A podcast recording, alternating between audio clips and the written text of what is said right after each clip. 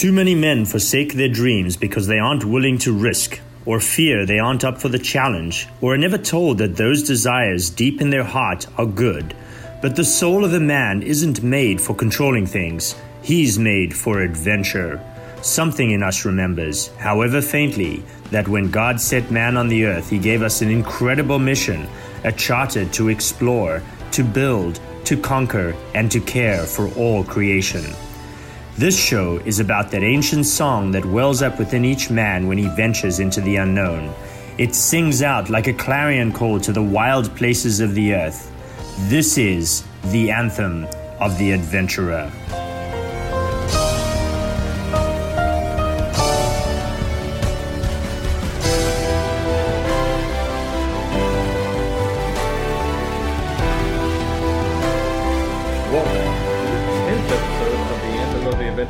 Podcast, the show for men who are looking to answer the call to the wild places in their lives.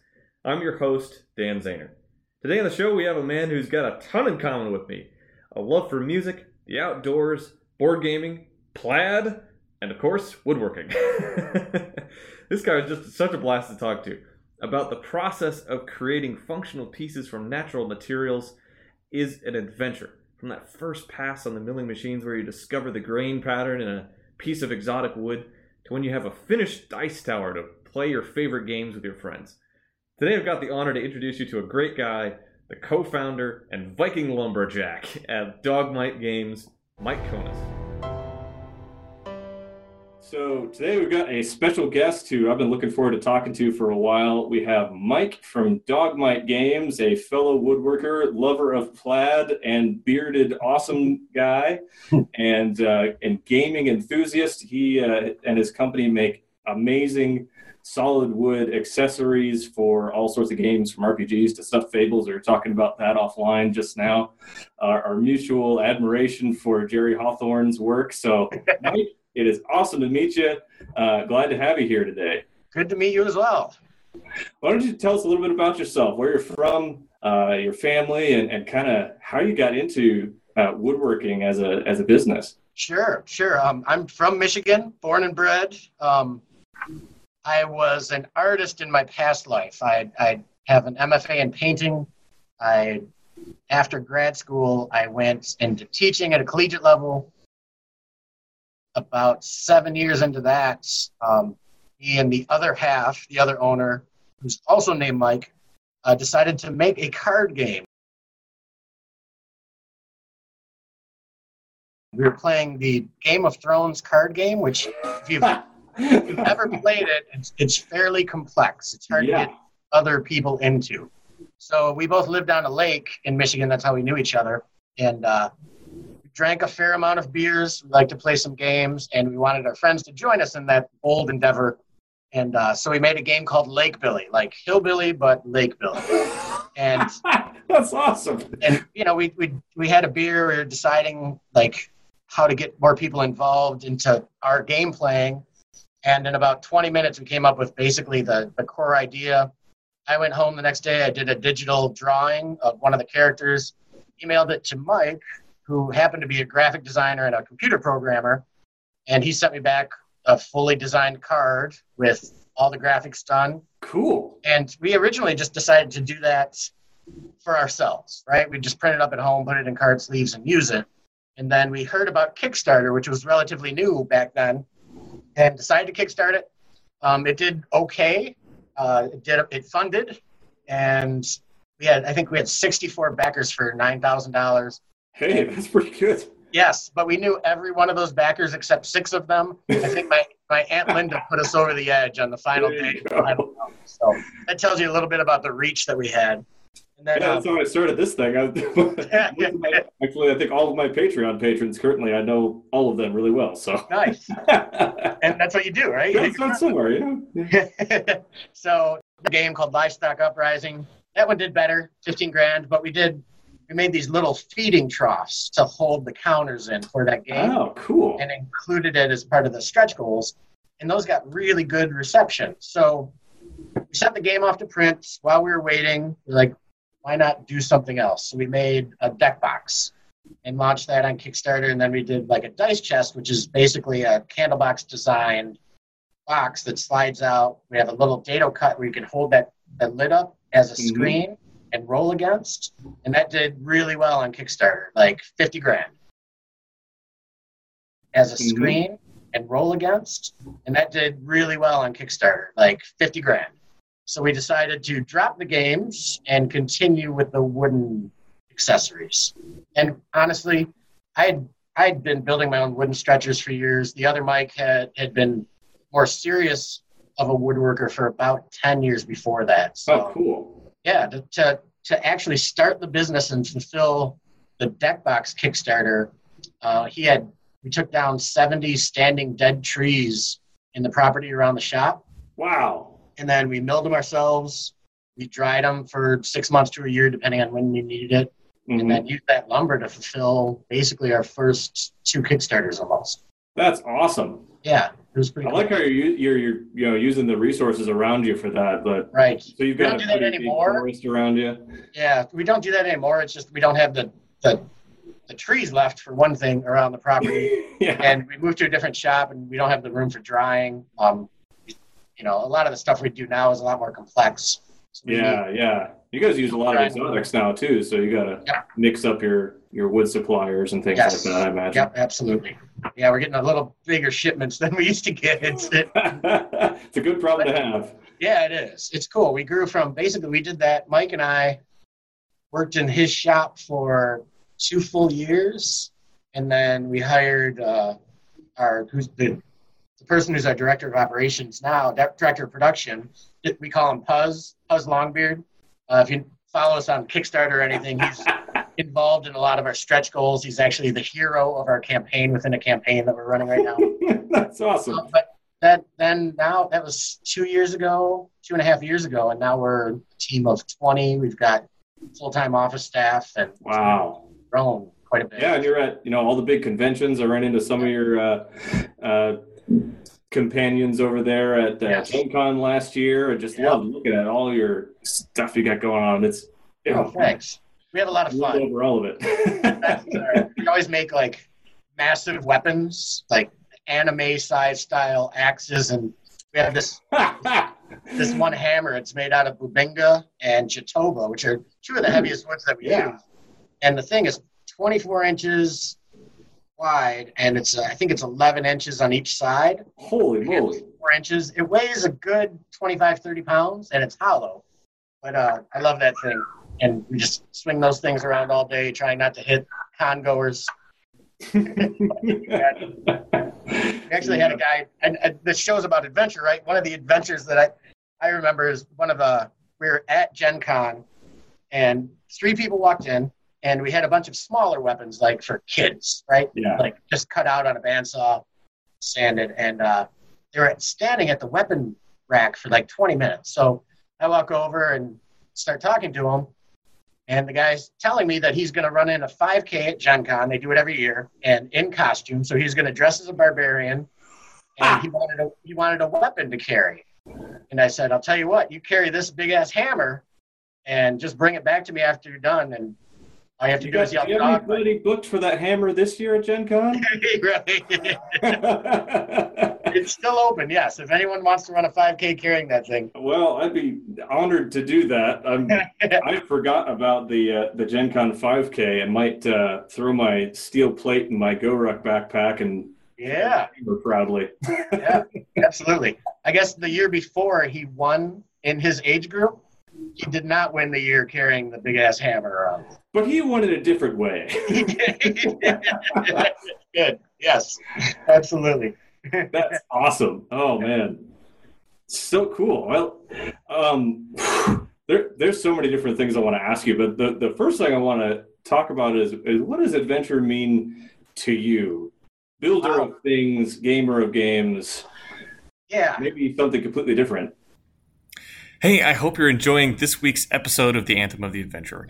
Today we're brought to you by the awesome patrons over on Patreon.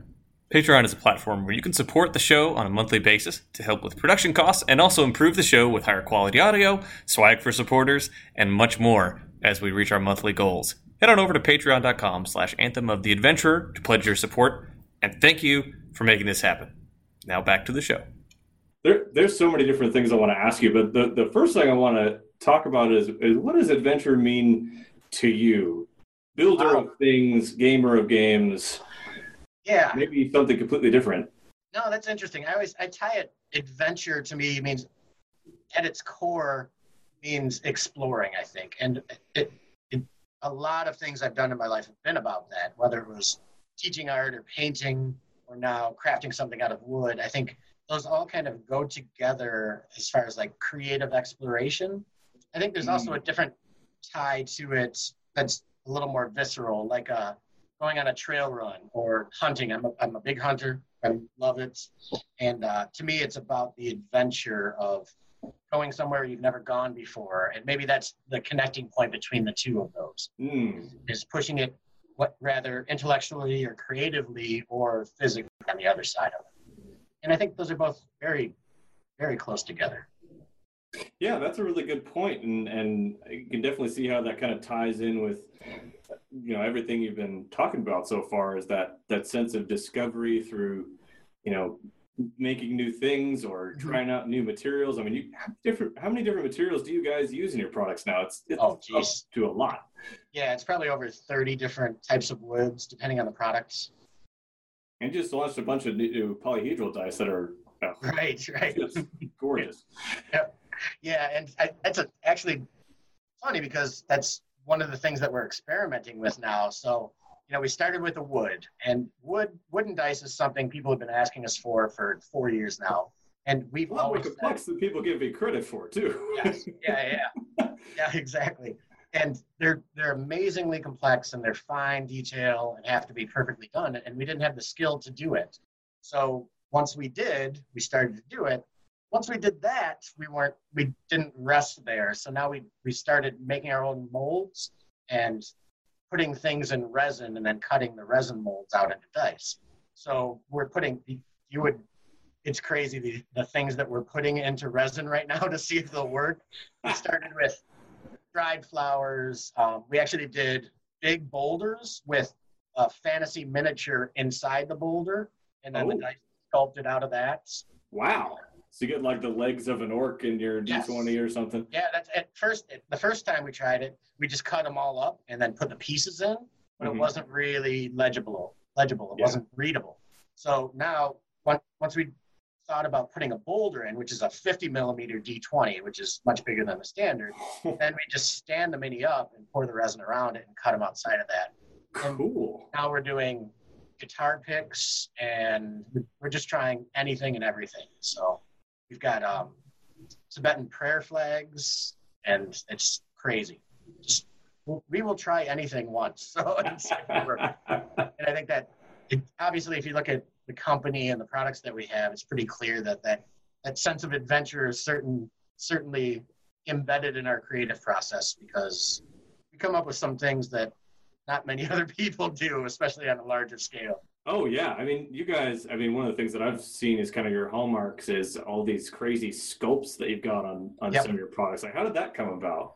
Um, it's, it's basically I draw the designs, and then the other Cameron, because of his programming, Cameron, sorry, the other partner is named Mike Cameron. So he goes by Cameron. I go by Mike. If I refer to him as Mike or Cameron, that's why. He's a top-notch programmer. He was making his own um, computer game when we got together, basically, and so oh really? he does all the digital sculpting of the designs that I draw. Ah. So it works out pretty well.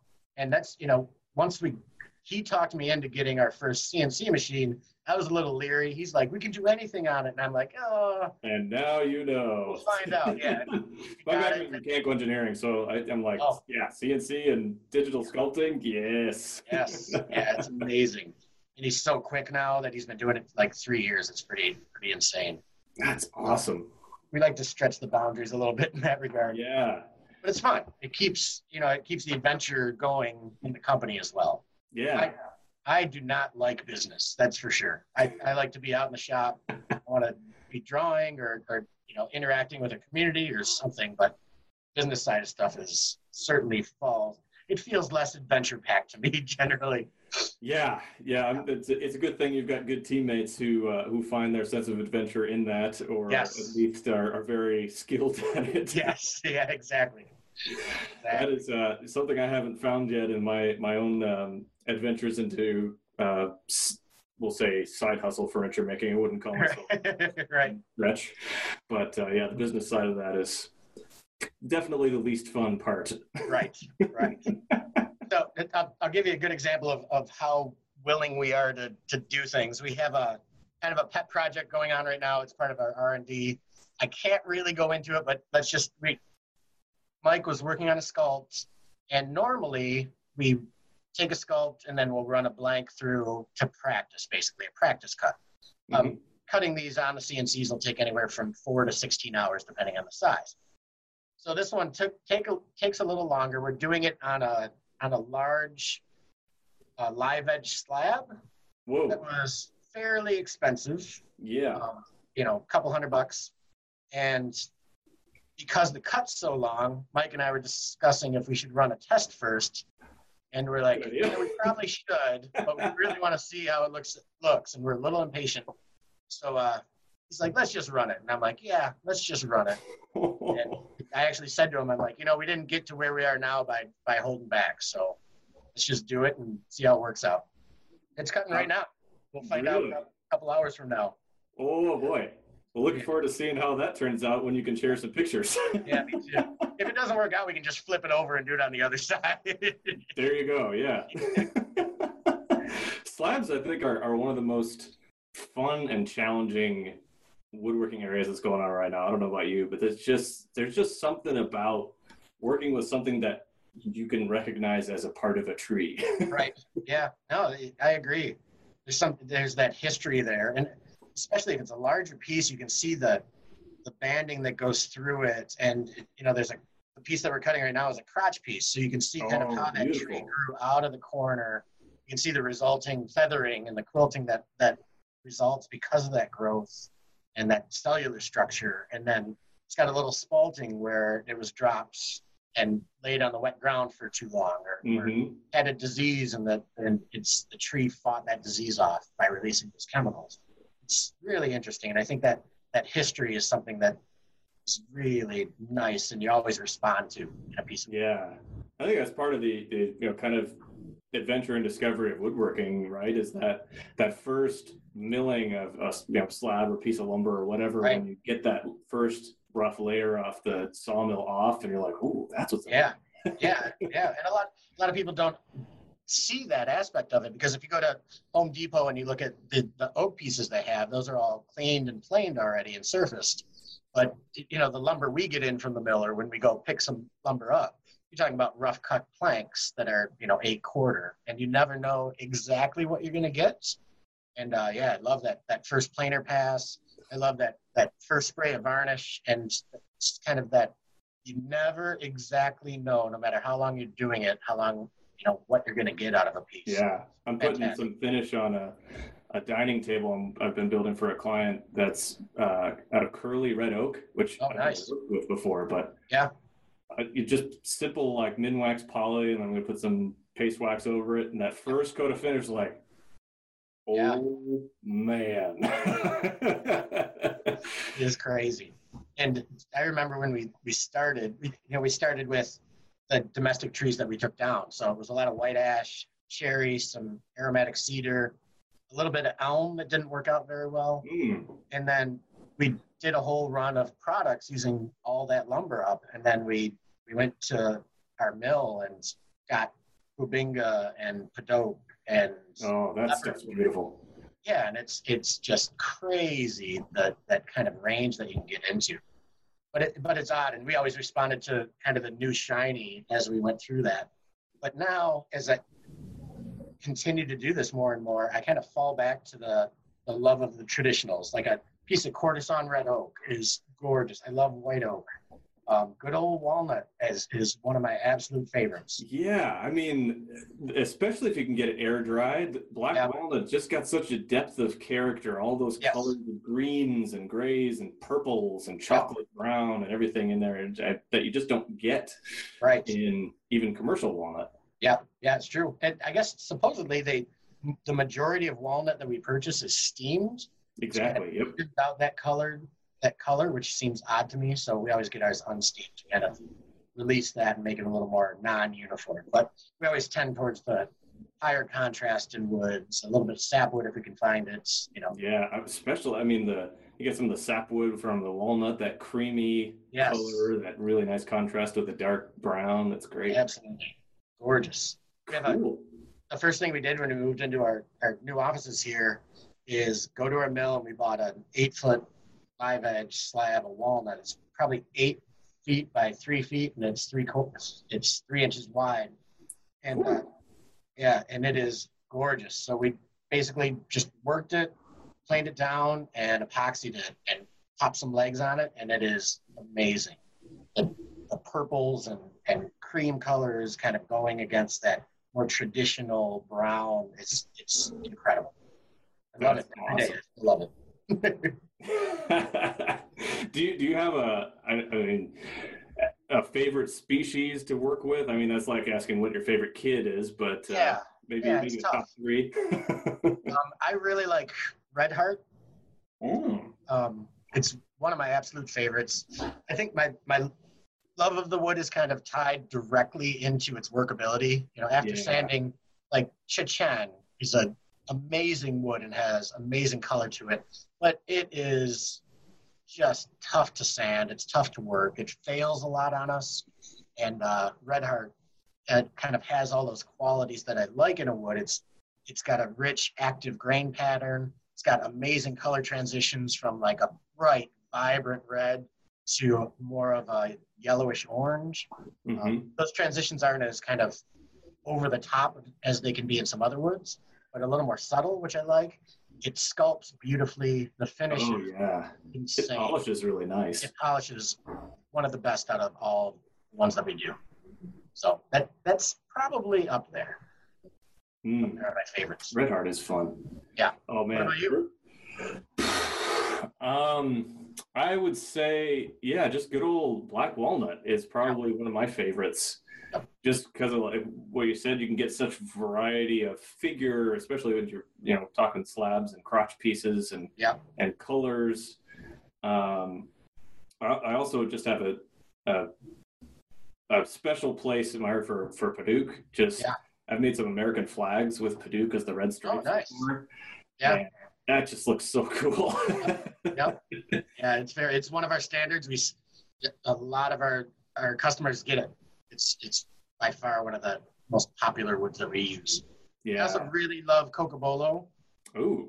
but I am terribly allergic to it. Yeah, that's the that's the interesting thing about working with some of these jungle woods is you Yeah. can get True. some pretty nasty reactions to them. Unfortunately.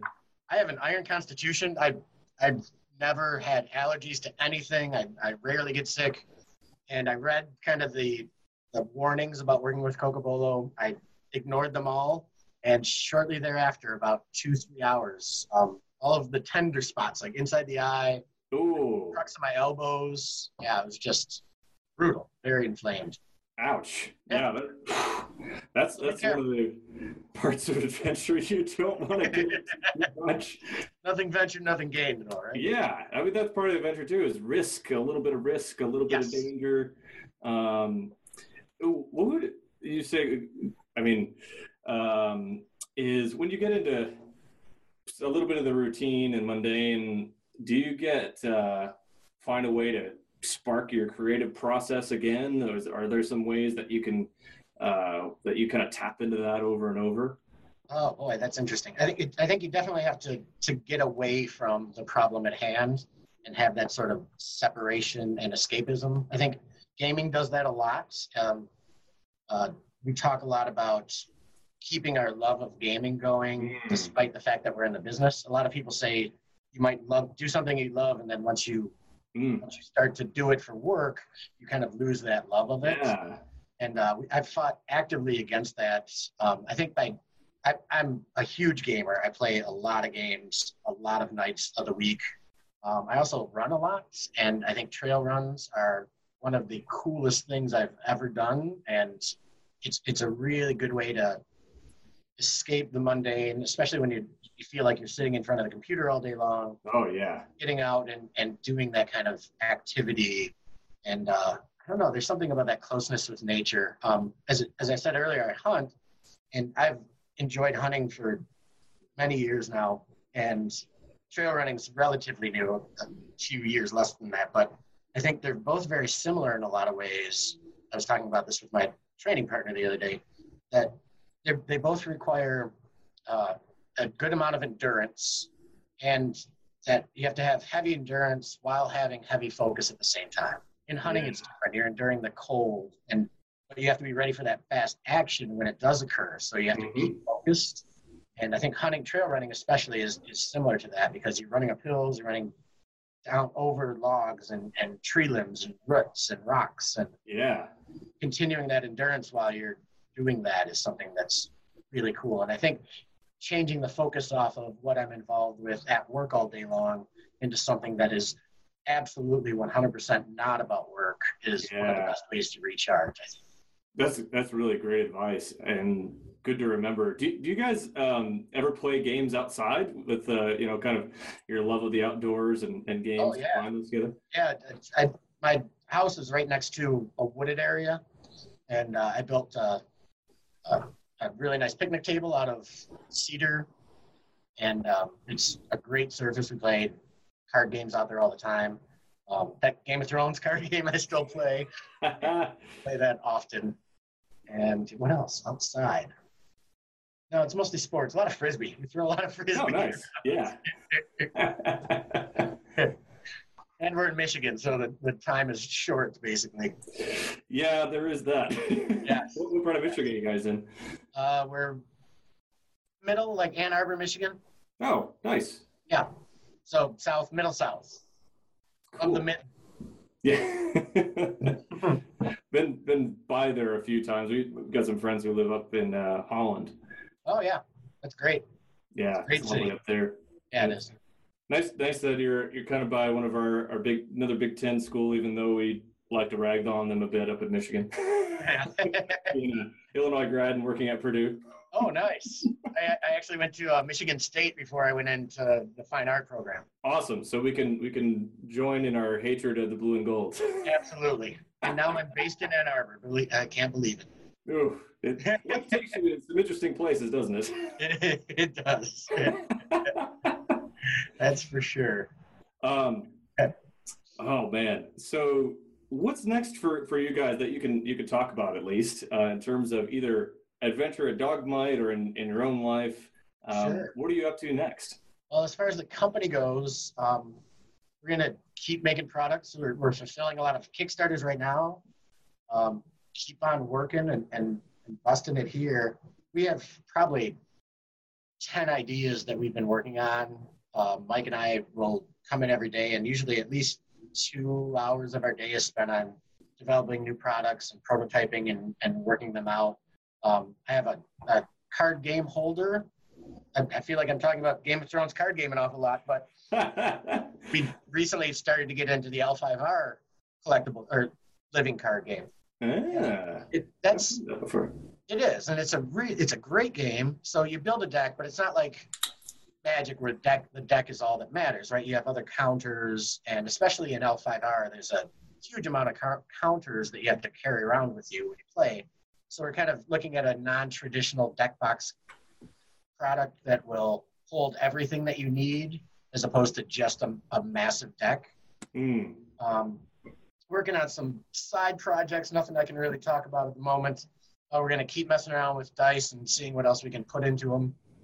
and then, yeah, we just have some other other small ideas. You know, nothing like groundbreaking at the moment. I don't think, but those those never come to us when we're when we have the time to think about them. It, those come to us the day before we launch a different Kickstarter. Yeah, I know the feeling.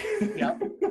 Um, as far as personally, uh, I've, I've got a race on Friday. It's a 5K at a trail I've never run at nighttime. Oh wow! And there's a bluegrass band playing every at every mile marker, and that's that how you so judge cool. your mile. and then there's beers after, and a concert, a bluegrass concert immediately following the race. That sounds much more enjoyable than the events I subject myself to. yeah, I'm pretty pretty pumped up about it. Should be fun. wow. And it's only a 5K, so it, it feels pretty pretty doable. So Yeah, that's great. I, yeah, I don't know if you ever heard the, the GoRuck Challenge by any chance? no, no. if if you're into pain and the outdoors, um, it's uh, it's basically you carry a heavy pack on your back with Oh, nice. a 30 pound steel plate and three liters of water starting at nine o'clock at night and you go through seven eight nine in the morning Wow. and do many many many miles and calisthenics being led around by a special forces operative Wow. Yeah, that's Yeah. It's a little out of my training league at the moment. I think. it's it's brutal but uh, satisfying when you get done right. I bet. I bet. but Yeah, we I, to I like your idea a little better Yeah, me too. Me too. We have something called the uh, uh, the Dances with Dirt out here, and that's similar. It's not quite as long, and it's a team event. Uh, it fills up every year, but it's through Pinckney Rec area, which is a gorgeous, gorgeous park system. And basically, it's there's no trails. They, they just put flags through the middle of the woods, oh and jeez it'll be you know through a swamp, and then up a mountain, and then through another swamp, and it's just brutal and bloody and muddy. And that's one of my my goals is to put a team together for that. that sounds fun It does. It does. especially if it's not at night We're doing a, a another run later this year called it's a Viking run, and I guess there's a, a whole series of them around the nation that occur in different states. cool And uh, people dress up, and I think it's five or six miles or something, but it, it's supposed to be pretty brutal. But people are in costume and, and yelling as Vikings as they walk run through. There's no use for your big hammer. yes, yeah, yeah, yeah. I've been dared to to carry that on this one. I don't. I we'll see. We'll see how it goes. There you kind of go. shape I'm in as a yeah. Um, man, this has been this has been awesome. You, you didn't think we were going to fill up this 40 minutes, did you? No, Um, not, not at all. It's going by. So one more question as we as we start to, to wrap up here um, Sure. and let you get back to the sawdust is uh, what would you challenge uh, me and the, the audience to this next week to embrace some adventure in our lives whether it's something you're, you're doing or something that's inspiring you um, what do you think uh, would be fun for us to Hmm. tackle I think not enough people get out into the woods every week, and I I think that's certainly something that will change your perspective on the day to day life that you lead. So if you get to a park near you, um, just climb into the woods, walk down a trail, and stay out there for a couple hours. And whether it's kind of getting lost in, in the environment around you or getting lost in your own thoughts, try not to let let your day to day business kind of invade on that on that space, and just kind of you know relish it and be aware of of where you are at that moment. So I think that's Mm. very important, and I think it'll open a lot of different ideas that you might not have had at other times. awesome that is definitely a challenge i am eager to take on Good, good. it's so strange. I don't think it's, it's it's rare to see. We run three or four times a week, and we'll see two or three other groups out there running, and you know it's it's shocking how few people take that opportunity to get out there. Hmm, And yeah I think it's it's very important. Yeah, it was uh there was something I think it was REI or something like that was saying that we spend like 93% of our lives indoors. We're becoming an indoor species. Yeah, yeah, and we're not meant to to do that. We are Ew. we are machines at our core, and we need to we need to be worked one way or another. And and sitting is not the way to do that. I think. And Yeah, absolutely. yeah, get out there and do it. Awesome. Well, looking forward to posing that challenge to uh, to myself and to everybody listening. Um, and we've got a, a Facebook group that's actually growing pretty well. That we challenge every Monday morning. uh, podcast episodes release. Um, so this will be in a few weeks. Um, we'll, we'll make sure to tag you in the challenge post, and we can Perfect. Show everybody, um, you know, what you're doing out in the woods. Where can folks come to find you and the other Mikes and the rest of your team at Dog Might? All of your awesome things you're doing. yeah, it's it's pretty easy. It's dogmight.com. D O G M I G H T. Dot com. Sweet, Yeah. nice and simple. Yes. and Yeah, you guys have got a Kickstarter campaign going now for Yep. GM Yep, we, we, we're running our artifact dice, and those are sets of polys or d6s cut out of some of the rarest woods in the world, finished by us by hand. And we also have different ones that are using natural materials like whitetail antler and um, tortoise shell and Cool. tortoise shell. Those are, it seems to be the most popular and per, my favorites. And they're tortoise shell encased in a special casting resin and then cut into poly sets. We inlay mother of pearl for the numbers. It's they really turn out gorgeous. So that has 24 hours left as of right now. So get on it. I might have to. I, I'll fully admit, our last uh, we've got a, a D&D group from uh, this dad's group I'm in on Facebook, the Dad Edge Alliance, and there's a few of us who from actually all over the world. We got a guy in the Philippines who's in it. nice. And, uh, we we use roll twenty, but I still roll physical dice. Just Yes, you have to. Nothing uh, takes the place of that. yeah. So I, I was uh, drooling over some of those artifact dice. like, oh, this will be so cool. I know. those. So I may have to see if we can find some some room in the budget for that. I'll cut you a deal. Don't tell anyone. We'll, we'll cut this out of the recording. Yeah. Oh man, it's been awesome talking today, Mike. I'm looking forward to getting to know you better and, and seeing you guys at Gen Con or, or other places as well. It's uh, this has been just absolute honor to talk to you today, man. It's awesome, Dan. Thank you so much. Good talking to you as care well. and uh, enjoy the uh, the rest of your day, and hopefully that slab turns out in the mill. Yes, I'm, I'm anxious to go. I'm excited and scared to go see how it how it did. yeah. Take care. Th- Thanks, Dan. Thanks for listening to today's episode of The Anthem of the Adventurer. Please leave us a review in iTunes. Those are the lifeblood of a new podcast, and we really appreciate those. If you want to continue the conversation around this episode and engage with your fellow adventurers on our weekly challenge, join our group on Facebook. Now go out and live your adventure.